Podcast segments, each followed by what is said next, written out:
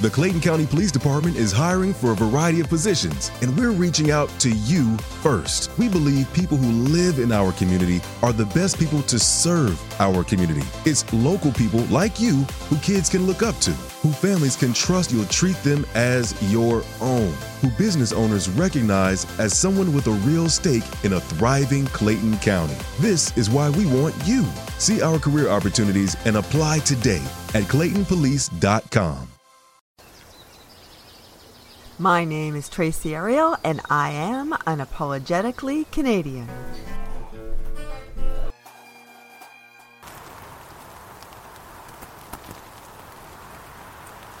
Hey, Tracey Arial here, and uh, this is the second week of May 2021. Uh, and this has been the most challenging year for creative entrepreneurs. We are dealing with a global pandemic. Uh, we've got got a lot of hope now because uh, everyone's been getting their vaccines. I've got my first dose. Second dose comes in July. Um, but we've also been seeing some pretty tragic uh, circumstances uh, with third and fourth waves and variants that uh, seem to be spreading much faster. So, on the pandemic side, um, we're cautiously, we have to be cautiously optimistic because we've been going through this for more than a year now and nothing works uh, better at making sure that you're doing exactly when you have a life worth meaning. Uh, purpose is a lot easier when you have hope too. So, I think it's important to keep hopeful and uh, I'm certainly hoping to have just go to a restaurant with friends. My uh, bucket list has become uh, particularly limited these days. It's like going to a restaurant with friends seems like the most exciting thing ever. um, anyway, so hopefully that will happen soon.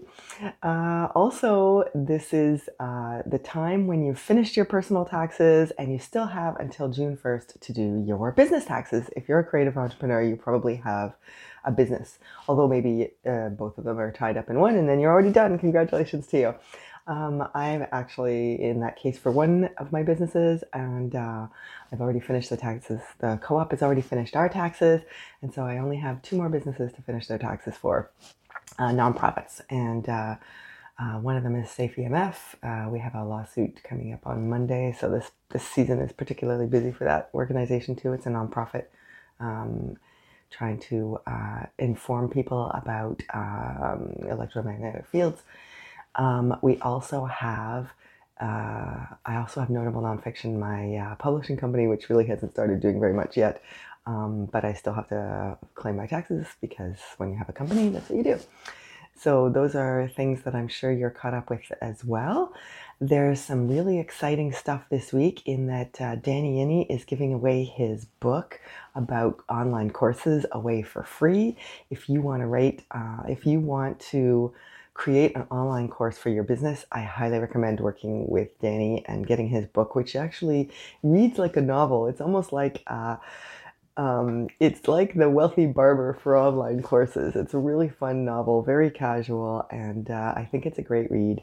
Uh, I have a link for it so that you can get it for free for the next five days if you're listening to this right away. Uh, and that's in the show notes. And last but not least, in the news section, uh, the copyright uh, law is currently under review again. And if you are a creative entrepreneur, you know that in 2012, the government made some incredibly bad, actually, in 1997, they made some bad decisions about changing the copyright law. And then again in 2012, they made them even worse.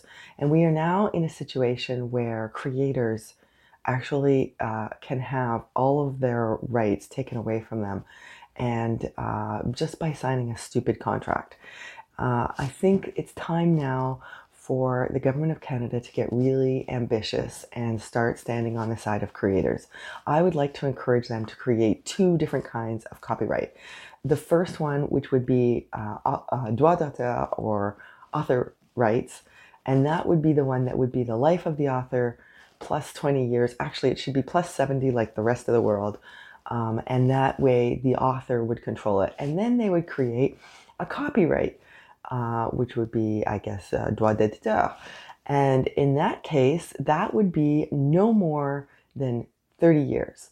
Because if you can't take a crop product and monetize it in 30 years, then automatically that copyright should go back to the original author.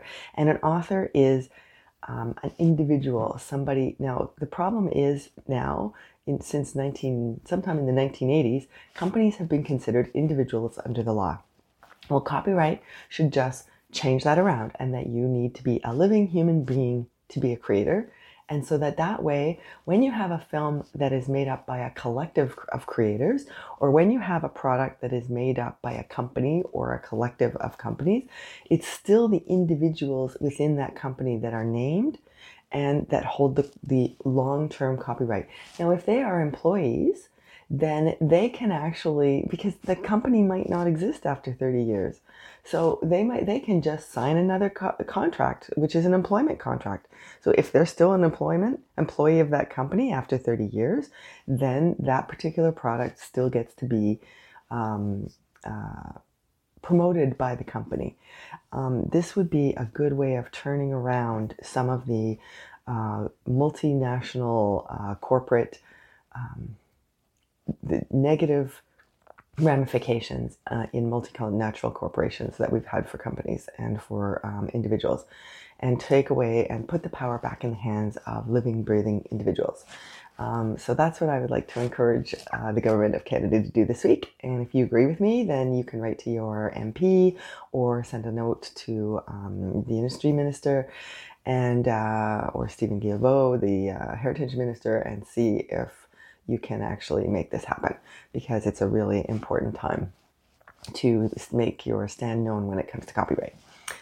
And uh, that's it for today. Um, my interview this week is with the uh, wonderful Stefan Sobkowiak. Stefan is the owner of a Permaculture Orchard here in Quebec, and uh, he's been running that permaculture orchard for decades now, and it's an extraordinary place. Um, we go apple picking. We're always members of the farm every year. Uh, but he does a lot of really cool training, and he has some uh, a fabulous YouTube channel that's getting a lot of attention now too. So I'll put links to those in the show notes as well. But enjoy my interview with Stefan now. Hey, Stefan! Fabulous to see you again long time no see. This uh, virus has uh, made things a little bit difficult this year in terms of events and stuff, eh? Yes, it has. Yes, it has. Even though we live in the same neighborhood, I haven't even seen you walking the dog lately. Uh, I walk in the same area as I go along the bike path, so. Ah, okay. The dog loves to do the search for voles. Ah, yeah. Well, there certainly are a lot of voles in the neighborhood. That's for sure. You should take them down to the greenhouse every now and then. We could use a vole hunter nearby. well, we, I do. I go down that way too, but I just don't go inside the gates. Ah, okay. Anyway, well, it's uh. anyway, so I guess we should start by talking about uh, what you've been doing this year with the pandemic. How has the farm been going on? I mean, you have uh, Quebec. Are you still Quebec's only permaculture farm? I doubt it. I doubt it very much. I mean, You've there's a lot of people, people have been interested. Yeah, a lot of people have been interested for years, and uh, it's just maybe I'm kind of the most advanced one, but there is a lot of others. There's some nice examples. Uh, I don't know if anybody has bigger. There's certainly people who are planning or have started or are starting, but uh, that's it's all exactly what's the most important to do.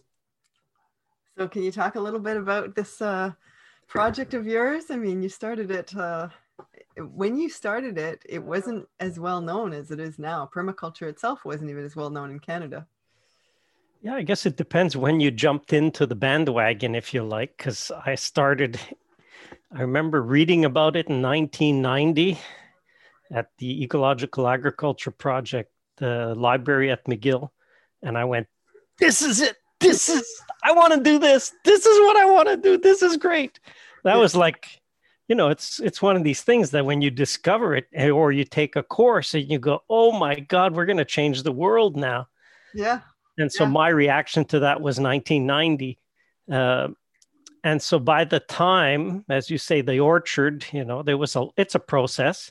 Mm-hmm. And I understand when people say, yeah, I'm thinking about doing it. You know, it's been five years and it's okay. I was thinking about it for a long time. Yeah. Uh, actually, 90, I discovered permaculture. We bought the farm in 93. but that was just the whole process of going through and taking a 4,000 tree organic apple orchard, which was a monoculture, and doing that. And to finally realize that, yeah, this doesn't, it, I mean, it works, but it doesn't work the way I hope it worked. It doesn't work as an ecosystem. Mm-hmm. So, yeah, 2006, we tore out most of it, and 2007 started to replant. Right. So it's been since and even then, when I planted, it's like, look, you know, I am so late to the game. There are there's just so many people who have been doing this. It's not that I wanted to be uh, first. I just figured, you know what? I just don't know who else, but there's got to be hundreds or thousands of people doing this. And it ended up, no, it wasn't. Uh, so no, because it's hard to do. It takes time and i mean any kind of agriculture is hard as it is. Any kind of project period. Yeah. You know to which project you you want to start a podcast? You say okay i want to start a podcast. And you just google how to start a podcast. Okay i'm starting today that's not likely i mean you just don't start on a dime you can have the desire yeah. but it still takes some effort it takes some research it takes some getting into it um, Actually, I didn't check. Are you recording? I am. Okay. yeah. So anyway, finally got to it and finally got it done. Uh, at least a part of it done. You know, it's not all done, but it's it's uh, interesting enough. Part of it is done. Yeah, can you talk a little bit about your um basically I love your whole grocery grocery aisle concept. Uh, actually, it was really, uh, it was kind of an ouch, offshoot from having the uh, monoculture apple orchard. Because what I saw then, that made a lot of sense. An orchard isn't a bad idea. You know, people think, well, it's not, you know, it's straight rows. It doesn't have to be straight rows, but it was straight rows because you start off on a rectangular backdrop. You know, the most lots are not some odd shapes they're rectangles squares whatever and so it followed that pattern and it became a linear thing uh, and the other thing was all the trees in a row were planted as the same tree which now i would say that's not a good thing but what is good about it was that because they're all the same they're all planted to harvest on the same date right which made a lot of sense. And so the grocery store was just taking that idea and adapting it to many different species. So trees, shrubs, and perennials, and so on. And the grocery store is just that we look to harvest in a 10 day window. It doesn't always work that exactly because, yeah, there's a lot of work that needs to be done to know that that's the exact window. But that's the idea that you pick in a you know, in a couple of rows, and that's what's in. And the idea of grocery store is you're walking and you're not going to just take apples if apples are ready, because in the same row you might have plums and pears. Yeah. So you'll take apples, but oh yeah, the pears are ready too. Oh, and, and oh, these plums. So you go down the grocery store aisle and you get a whole cart full. That's the idea. Right you yeah. know you've you've gotten a few cartfuls so you know how it's easy to get wrapped up in in getting it going yeah yeah and i have a i have actually i find i think uh, with this podcast in addition to the headshot you send me i'm going to put one of the apple shots that we have i have quite a few fun shots from going because i've been a member of uh, miracle farms for many years now and we you know the kids grew up there actually i have pictures of the kids actually with the ducks you know yep. you've had ducks you've had uh, sheep you've had uh, you've had all those sorts of things which uh, leads me to the question what's your favorite success story about operating your permaculture orchard yeah well it's exactly what you said about being a member so my biggest success when i really thought wow this is this has really come of age was one of our members who had like a, a toddler just a toddler for little girl who was with them coming year after year. And so I saw the first year, I mean, they were, she couldn't barely walk yet. And they were bringing her through the rows and so on. And year after year, you know, the little girl becomes a little girl. And finally, after about what, five, six years or so, when she was in first grade, uh, the school had, you know, we have all these go out and do apple picking, right? Because it's yeah. just an orchard is just apples. So that's right. the whole idea. And so the little girl went and she came back that day, and the mother asks her, So, how was your day?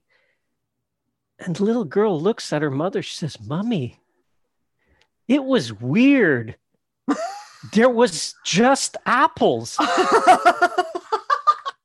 and I thought, oh wow, that is that is the greatest accomplishment I can get. Is that little girl's idea of an orchard was absolutely what I'm aiming to do. Was to make a monoculture seem weird. Like this doesn't make sense. No this is not logical. It's it's weird. And that girl's reaction was exactly what i'm aiming for that you know yeah monoculture is weird. It doesn't make sense. Yeah. And yeah. so that was to me wow that was that was a lovely day that time. I, I thought of that one. I went wow that is fantastic. Yeah and it's interesting because she would have gone probably in the fall right? And so yeah. things that are that are growing in the fall i mean what do you have growing at the farm uh, around that time in, in a row of apples? Just apples yeah so so uh, it's uh but you have flowers and you have you know and you go to miracle farms at that time of the year you know you might have some some black-eyed susans and you have uh the, the you know you tend to have a lot of butterflies around and you know uh, swallows and all sorts of things like that. And whatever you go, we see tons of the different kinds of things. But on the other hand, what are what would you say the biggest failure has been? Because you've been doing it now since 1993. Yeah. But mind you, from 93 to 2006, you were you were you were building the traditional orchard. The real permaculture version has been since 2006, really. Yep. Although before that, you were still running an orchard, which is not easy to do. yeah, but you know, uh, yeah, it wasn't my, like I start, you know, thinking of it. I always say now it would have been far easier to have started with a scratch, you know, a, a blank slate. Right. If we had bought a place and it was just a field, that would have been way easier. But I wanted the idea of fruit trees because I thought, well, you know, I'll just mix it up and I'll yeah, it wasn't that easy. Plus, you know, we had sheep, and when I had to say we had sheep, even before you came, we had hundred sheep at one point. Yeah, so hundred sheep. There's nothing that's growing underneath other than grass and clover that that will survive because the sheep will. And we had we had quite a bit of shrubs starting, just naturalizing, growing, and within two years it was gone. Like you could kick the shrubs over, everything was. So sheep are great to control vegetation that you don't want, uh, especially shrubby stuff. And, but it's not a good way to replant and have sheep in there. Right. So there is a, a sequencing of when you would put things, but definitely the most challenging uh, and the, the biggest failure I would just say is that I took so long to start. Like I can remember in 2000, I was ready to start. Like I wanted to start and it didn't happen till seven years later. Yeah, you know, I, I mean, I knew I needed to change the orchard. I knew I had to, tr- but that's why I say it would be easier to have started from scratch because scratch, then you just plant. But because I had an orchard, I had to now pull out this orchard and then replant. So it was a, a big added step. Right, right. Anyway, that to me, that failure you know there is no failure there's feedback but i can now tell people that yeah you know what start on an empty space it's much easier uh, just from experience i you know i did uh, i had a, f- a series this fall on my youtube channel on the biggest mistakes and when I started recording, I went, wow, there's a lot of mistakes. Yeah, more than one video, more than two videos. So I ended up with four videos on different mistakes because, and these were the biggest ones. It wasn't, you know, it wasn't all the mistakes because I couldn't even remember them all. Usually I make them twice. So that's the other thing. And when I do it the third time, I go, okay, yeah, that was wrong because I did learn it. I forgot it. I did it again. I forgot it. And if you've been at it for 30 years, I find a lot of mistakes have about a 10 year memory span. And that's one of the reasons I started the YouTube. Right. Was now I'm documenting it. People are watching and they can remind me that didn't you say that didn't work and if i say something and i go oh, you know I, i'm thinking of doing that and somebody will remember that didn't you say you know that that didn't work and like what go, oh what are the four mistakes on those oh gosh i have one just on nursery mistakes because there was a lot of mistakes with the nursery uh, one on the design so how we laid it out and so on the mistakes involved in there uh, and then there were two others. You know, the only people who don't make mistakes are people who don't do anything. That's right. That's the only. that's why, to me, there is no mistake. A mistake means you're just you're doing something and you adjust, and and that's all there is to it. Like, yeah. Well, I think the the school system. Sorry. Sometimes mistakes are just because of timing, right? Sometimes something that didn't work before might work now, right? Yeah, yeah. Like for example, uh, somebody asked me today, uh, would pawpaws work? And I said, well, if you're in an open area and you're planting an orchard, I wouldn't plant pawpaws if unless you're really farther south, right. just because pawpaws don't tolerate that uh, open situation. They need some shade and they need the shelter. And Asian pears we found was the same. They never worked in the beginning, but they work much better now that they have protection from the other trees. And so, what um, do you have tips for people who are starting other than starting yes. on a blank slate? Just start. no, really, it, honestly, that's you know because I know that. I, that's why I say start with two trios. Right. What's a trio? A trio is three trees. So you have two fruit trees and a nitrogen fixing tree or shrub. That's a trio. And if you double that, so you have two sets and there is a huge advantage to that because it's like, come on, six trees, that's nothing. I want to put in an orchard. Yes. You know, six how many trees? Oh, maybe 200. We'll plant six this weekend. Well, now it's a little late in our climate, but, you know, if it's the right time of year, just plant six trees this weekend as close to when you get excited because unless you do something I always find that uh, you know an idea has with it a, a, a dose of energy. Yeah. And you learn something. Like I remember when you went through the permaculture course, you know, man, that that last day when you're finishing, I mean, you, you have such a huge ball of energy to want to do something. Yeah. And with time, that ball kind of, you know, deflates. Yeah. And then when you go five years later, I want to do something. Well, now, you know, your ball of energy is kind of deflated. And now it's like, oh, yeah. so that's why, really. And if you have two trios, you've got the hardest part done. Right. Because I remember a, a high school teacher used to say, you know, starting is 50% of the job done. And now with, you know, 40 years, uh, 50 years of seeing that in in action it's absolutely true. Because if you started it when you could have started it because there is a time you could start. It's not that big of a job. You could start. If you'd started then by now which could is often two three five years later well you're already you'd be eating from the trees. Yeah. You know it's like yeah those trees they're producing like crazy already. Exactly. So that will be a motivator because a lot of times in the beginning it's it's not discouraging but okay the tree's there. Okay it's growing but nothing's happening. There's no flowers. There's no fruit in the tree yet.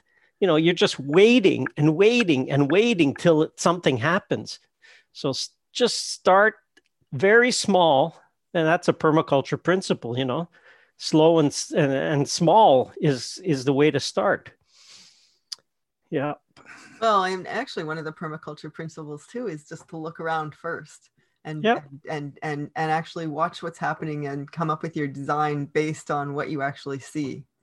And that's an interesting concept. I remember when we moved into our house, um, people kept telling us that, but there are certain things you want to do anyway. so it's like, it's, and, and, I credit that permaculture course actually for uh, the work that we've done on the greenhouse because that was, you know, it was much easier to get moving when you already know a bunch of people who are interested. So and there weren't there, there you know basically as soon as you start getting getting a, an idea in your head i mean part of me at that the time when we met that was me building my canadian life you know where you get to be outside in the summer and and inside writing in the winter oh, you got to be outside in the winter. Otherwise, it's six months of the year you're you're inside. well, yeah, I've always cross country skied, so it's not like I don't go outside in the winter. But I, I just wanted a life that was designed to be more like the traditional, you know, farming type of life. You know, where you, you you're outside, you're doing, you're growing food, you're being part of food, and then you're and then you're inside being creative and you're you've got some real creativity. In the last few years you've been doing some fabulous videos. You've been doing some are you still doing your book is it coming along? Yeah actually it's out of publishers in france now because i've got the ah, french the french version. Uh, they said it's about a year uh, and i got around not having to write which was my deal with them. I said look i'm interested uh, so what I gave them was I gave them the the, the English manuscript. Right. I gave them. Uh, there was uh, there was some interviews I did that I said, you know, look, the stuff, the you know, the, the information's there. Right. And uh, so she said, look, we'll do it as a translated from the book part, translated question and answer series part, mm-hmm. and taking parts from videos and the film. Ah so okay. I said, you know what? Let's do that. And next summer, she'll have a photographer come by uh, through the season and take like, you know, one day in four times in the year for one day just to document what they're trying to show. And I said, that's that's because you know me if it comes down to me writing god it's I don't know, me in writing, I, I kind of remember a high school teacher who, when I thought I had written the best piece I ever wrote, like, you know, I, I sweated over that thing to write the, what I thought was the best writing I ever did. Mm-hmm. And she totally said, like, this is a piece of crap. Oh my gosh. I was, I was so deflated. I thought, what? This if this is the best and this is crap, then I give up on writing. Like it's useless because uh, I just well, that's a future conversation because that's really yeah. there's no way that that should be the final thought of writing. That's like that's not okay because everybody has a skill. Like it doesn't matter what what you write, you pro you have there's a skill there. The worst writer I've ever read um, is also the best person in terms of dialogue because the reason that she wasn't a good writer is that she wrote so accurately what was happening that it, it was hard to pull the story from it. So there's always something you could start with that could she could have told you what you were good at. Yeah.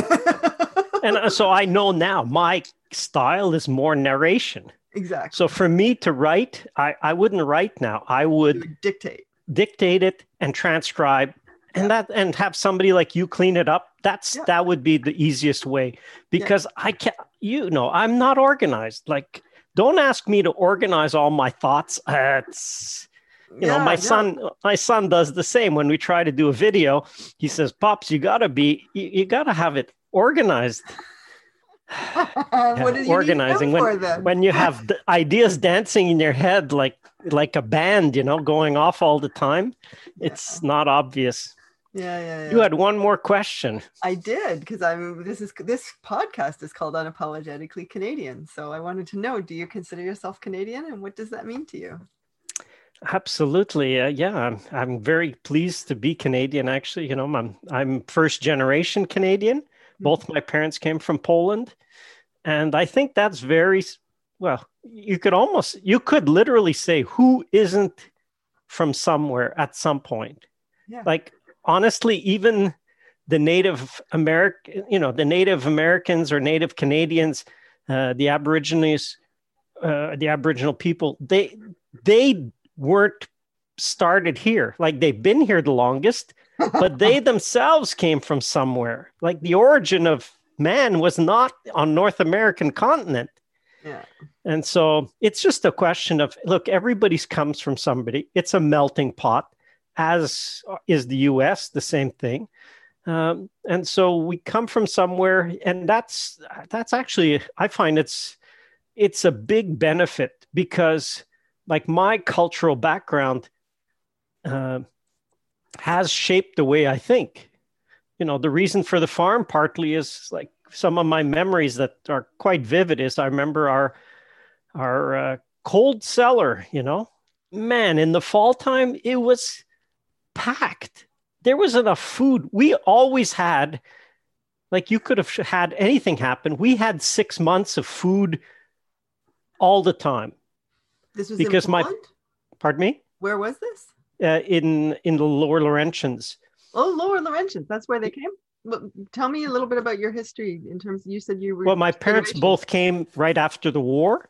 Okay. They both came on contracts. That time, the government was always looking for workers. They just needed people to work. So my father worked on the railroad for a year and cutting forest, and my mother worked in uh, um, in garments, uh, sewing, and and so on. Okay. So the they both came. They both didn't know how to do that, but it was just they needed people who could work. And so they did that, and they ended up both coming back to Montreal. They didn't know each other. They met in Montreal, and uh, they both came from farming backgrounds in Poland. So they thought, well, we really don't want to live in the city. So uh, they found a place that was at the time kind of really in the boonies, you know. Uh, uh but now so it's amazing. It, no, not even that far. It was uh, it was east of Saint Jerome. Oh my gosh! yeah, like but part of the city now. exactly. Now it's like I look. I, I've been by there a few times, and it's like this is a suburb now. Yeah. You know, people are. But at the time, my sister got lost at one point in the forest because it was such a huge forest that you could get lost, and so it was, you know, really. And I can remember one day sitting there. My father said, "You know, one day." the city will be will be reaching up to here. And it was like, that's impossible. Like that can't be. I couldn't imagine that. And you know, in 60 years, just about it, it really has. It's amazing how sprawl happens. Yeah. Anyway, um, so you, to be what, Canadian, what, yeah, that's really Canadian what it means to me. What, Sorry, what, what, you said. What does it mean to you? It's uh, yeah, it uh, means you know we come from all different backgrounds, and I think that diversity is is very important. we, excuse me. Yeah, we're not. it's the diversity that makes that, you know, Canadians think the way we do. We know we're all super privileged. Like, gosh, and if we don't, we need to be reminded that look, this is an incredibly, you know, such an incredible country to live in. Uh, I was just answering somebody yesterday about um, i said yeah but they were talking about the, the, tax situation in the us and i said yeah but i said you didn't uh, you didn't factor in health insurance which i said you know in the us when you say health insurance well insurance means it just ensures that it's a hidden tax. Yeah. Because it's it's such a big cost and they say yeah you know our taxes are lower. I said they only appear lower, but if you factor in what your health insurance costs and and the whole thing about I mean Canada is not about it's it's only the US that is not you know that still runs in a private system for profit for health. That's like that doesn't make sense. Why does health care become a for profit situation? Like their healthcare costs per person are more than double what all the G20 are. So, anyway, that's one of the aspects, but we're definitely unapologetically Canadian and, and proud of it. That's for sure. Yeah. We're so fortunate.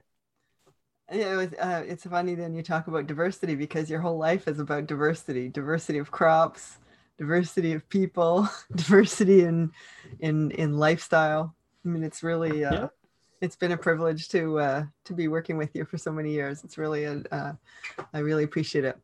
Was there anything that I didn't talk that we didn't talk about that you really wanted to mention? Uh, no, I don't want to open another can of worms because there's so many things we could go into. No, that's. I, that's well, right. I, actually, I'm, I'm kind of curious on your, you know, cheminement. I don't know what your what would that be. What's your uh, your roadmap, how you like you got into permaculture, living in the city, mm-hmm. and you know how did that come about? Because you also got into this and went down a rabbit hole that well my my like i said the, the first part of it was um, more of an ecological idea um, i was getting involved locally on ecological projects and trying to do a garden at the church and all sorts of things basically trying to expand ecology and diversity around me and i really um, like you i have a value of making sure that there is diversity around me and that includes diversity of plants because i think we don't have enough greenery in the city and we don't have enough food for sure. And and it's just important. So uh, permaculture sort of got me a chance to do both of those things which is create a life which is di- canadian in that the outdoors is not just part of my um, recreational activities but it's also part of my work activities. I wanted to combine them and then uh, that sort of led to the greenhouse project where we're we took this old because I also believe that heritage buildings should be kind of continually used. And so it was being used for green for blue boxes at the time. And now it's full of, of plants and um, we're taking our aquaponic system and hopefully moving it outdoors so that we can put a community garden inside too. So people who actually members who want to have indoor space can actually have indoor space. So, and then um, that's part of what this podcast is about too. Like, what does it mean to be Canadian? Each one of us has our own um, definition of that, and and I think that that actually connects us. It's like the live local, and then be global. Unless you actually appreciate where you are and what you're doing as a low in your wherever you live, it's really hard to be um, to be really active in the international world you know, I know a lot more about uh, the international treaties because I'm a writer and I care about copyright and all these things that actually go to international meetings. If you are um, a permaculture person, you know that there is a world ecology that has to be protected. So everything, if you can be really local, then you don't have a choice but to have a bigger vision. So that's sort of why. that's what that's my aim. So that's why I talk to everybody about that's why I want to explore Canadian identity. Is what because I like we've you know you I, I didn't know how this interview was going to go even though I've known you for years but it's just interesting that it turned into you know this huge value of diversity you know, we've never talked about why you're Canadian. We've never even talked about the fact that you, whether you, I didn't know because we live in Quebec, so I don't always get yes as an answer to that question. yeah. And sometimes, sometimes when people are not Canadian, they, they, or they don't consider themselves Canadian, they have fascinating answers too. Yeah, oh. and it doesn't mean because you're born. Yes, you're born here. You're Canadian uh, But like my parents weren't born here, but boy, they were definitely, you know, very happy um, to be Canadian. They realized, having gone through the war, they realized, wow, this is such a privileged, you know, so what we have here is incredible, yeah. incredible. And I, I do feel sad when people criticize a lot.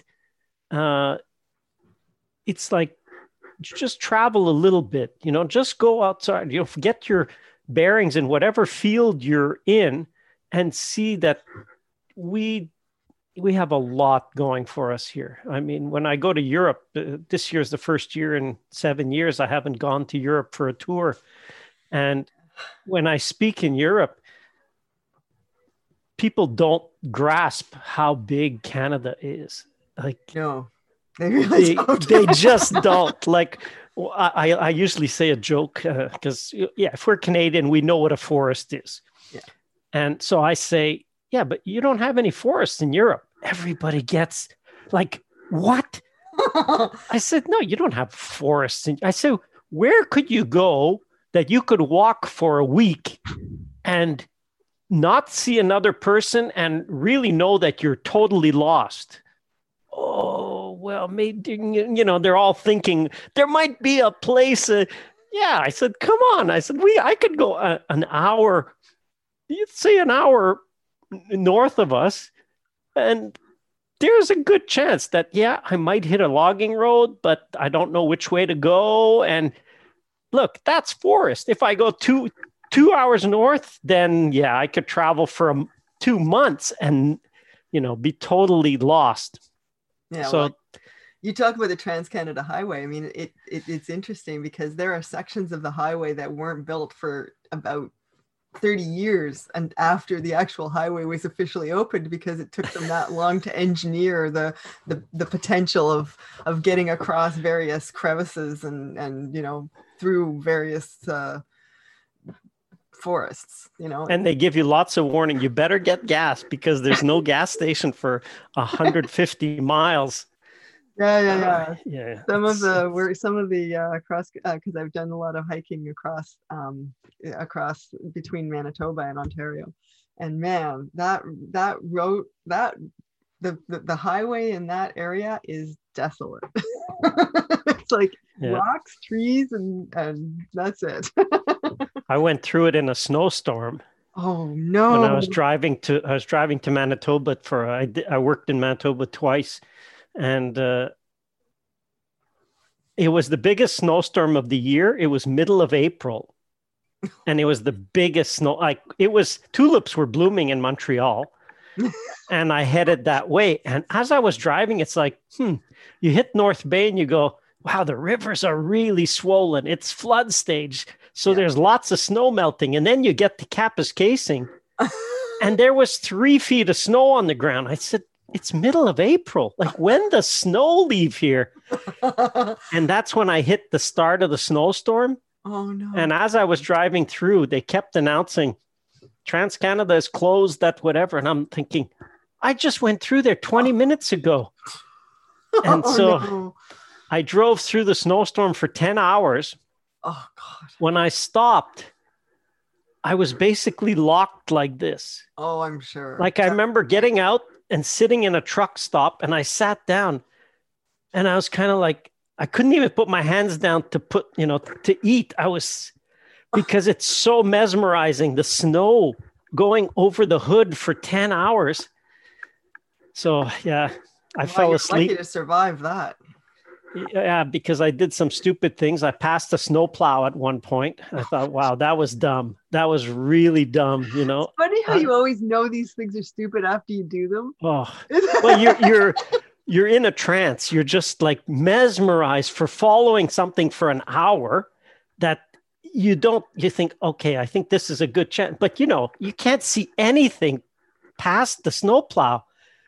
Yeah and so I thought, yeah, that was dumb. If there was a truck coming, I was toast. You know, just just anyway. Hopefully, uh, anyway, I'm just glad, glad, you survived. Thank you very much for your time. I love uh, I love speaking with you. It's always great. Unapologetically Canadian this week is brought to you by Co-op Co's. Uh, we create communities to help people live locally. If you want to buy local, if you want to cook, or if you want to grow your own food, uh, you want to partner with Co-op Co's, and our crowdfunding campaign is on right now.